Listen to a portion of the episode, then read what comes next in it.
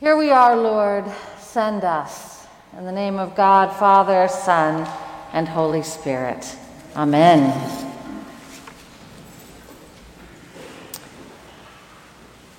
My best friend in college name was Faith. While that's not why I became a priest, her friendship surely helped. Today's her birthday, so I'm thinking about her and um, grateful for that friendship that um, goes on today. Faith and I shared well a deep faith, and that was an anomaly amongst uh, college students that we knew in the late 80s. They weren't so interested in, in church or faith.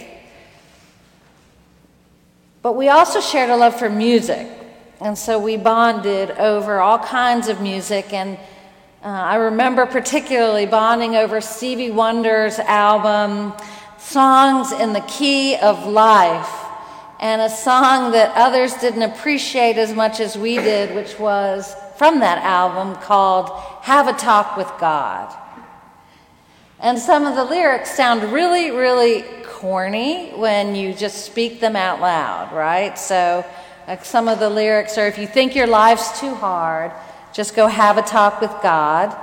And it rhymed when he sings it. And if life's too much to bear, go talk to God, He cares. So the music maestro uh, would sing that, and Faith and I would croon along and um, invite others to church with us, and some went and some didn't. But Faith and I, we did go to church together, and that sounds right correct? Faith and I went to church. However, after her husband died unexpectedly just a few years ago, we were on the phone and she, she told me how mad she was at God. Faith was mad at God, understandably, tired and angry at the weight of that incredibly significant loss. And when I got off the conversation, got off the phone with her, I thought, I sure hope faith doesn't give up on God. That doesn't sound right. Faith giving up on God. Now, even though her grief remained with her. It wasn't too long after when she called me and she said that she wasn't giving up on God. She had just decided to argue with God instead. And she said, I simply need God. Life's too hard without Him. Now, this is the, the call and response of our faith the call of God, the invitation of God into faithfulness, even when we don't understand why things have to be the way they are, and the response that we have to that invitation to hang in there even when we think we've done everything we can. The call and response of faith. The poet Paul Laurence Dunbar struggled faith with his faith. And that's reflected in this prayer, which is actually a poem that he wrote. And he said, or wrote, O Lord, the hard won miles have worn my stumbling feet. O soothe me with thy smile and make my life complete. The thorns were thick and keen, where'er I trembling trod, the way was long between my wounded feet and God. Where healing waters flow, do thou my footsteps lead. My heart is aching so, thy gracious balm I need. That, I think, is the call and response of the invitation of God to hope, even when your wounded feet and God, between your wounds and God, the road seems long. Paul Laurence Dunbar was one of the most prominent African American poets of his time in the late 1890s, just a little bit around after the time that this church was founded. And I can tell you there has been struggle and growth in the call and response to how to hope with our faith intact as our lives, as our world, as our church has changed back and forth. The call and our response, God's invitation and our response in faith to the hope to which God calls us. I put both those things in the context of the scriptures today. Both those human beings and their faith journey. Put them in the context of Scripture, of the, the soon to be disciples who are just trying to do their job and, though working hard, are not getting it done. After fishing all night, the soon to be disciples seemed ready to give up. They were ready to give up but then this teacher, this Jesus, wants to use one of their boats to get out of the crowd and teach. And so, good Lord only knows how long that lecture lasted. But then they were still there, and he, instead of saying, you know, just drop me off at the shore and go get some rest, he said, let's go out into the deep water. You're going to keep fishing. There they were, tired defeated, achy, upset. And Jesus came up to them while they were in this condition and asked them to keep going. And they tried to explain to him. They said, We have worked all night long, but have caught nothing.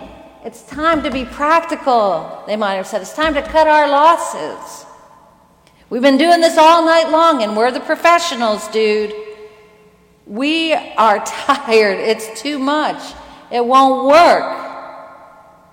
I imagine them thinking that in their heads as they, they look at this teacher. And then I imagine Jesus' face as they explained why they didn't want to go back out again and they complained about all the work they had done, thinking about what his expression might have looked like.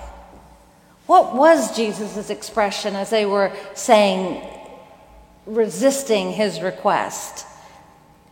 Was it serene, like all those wonderful pictures of Jesus looking serene? Or was it mean, like just do it? That mom stare that gets you to, to just go ahead and stop arguing? I, I, of course, I don't know.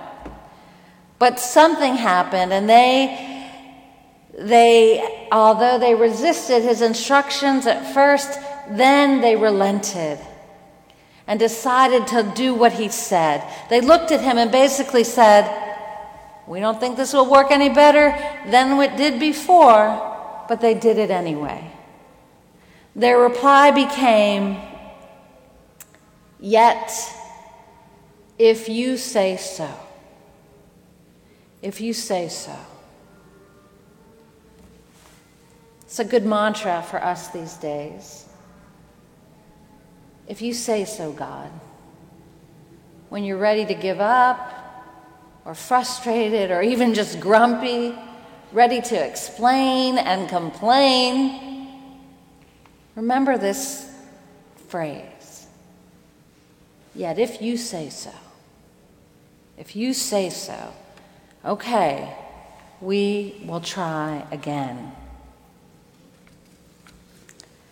the wonderful Episcopal laywoman, Verna Dozier, wrote a book called, entitled, The Dream of God. The Dream of God, a call to return. And in that book, she wrote, I will live by the best I can discern today. Tomorrow, I may find out I was wrong. Side note, maybe it won't work what God is asking, but I'll do it anyway. Tomorrow I may find out I was wrong, but since I do not live by being right, I cannot be destroyed by being wrong. Here I am, Lord, send me. Yet, if you say so, now, this is the call and response of obedience to Christ. The call, the back and forth, the invitation, and the renewed acceptance, the call and response of obedience. The call is to follow in obedience, to follow God in Christ, God in spirit, God in creation. And that call is always an invitation, an invitation to obedience, to exhaustion, to abundance, and to relationship. The obedience of the disciples led them to cast their nets again, to have them filled to the point of breaking, and then and then what they did was they left all of that abundance for someone else. They left all that they had caught and they followed Jesus. Can you imagine? Working so hard, finally achieving all that abundance, and they left that fish for others to eat and to sell and to salt dry for the future.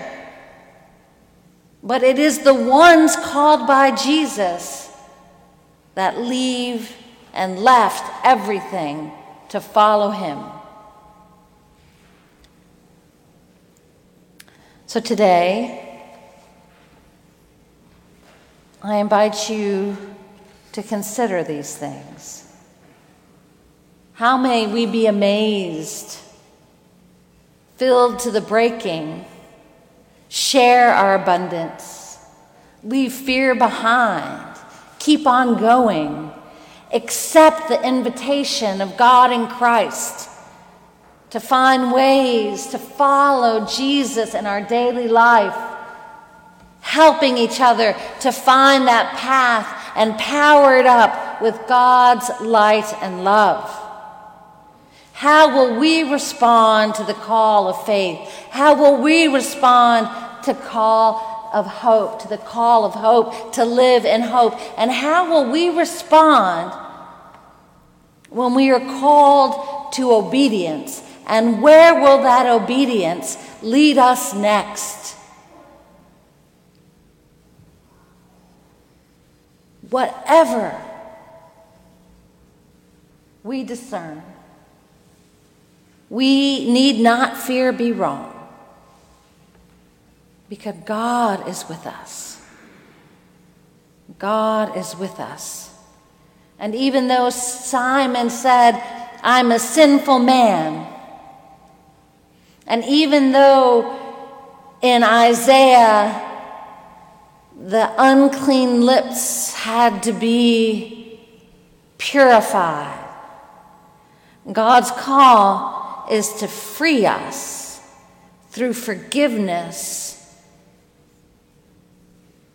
to free us from our fears, to free us from the burdens, so that we may serve Him. Because life's too hard without Him. Amen.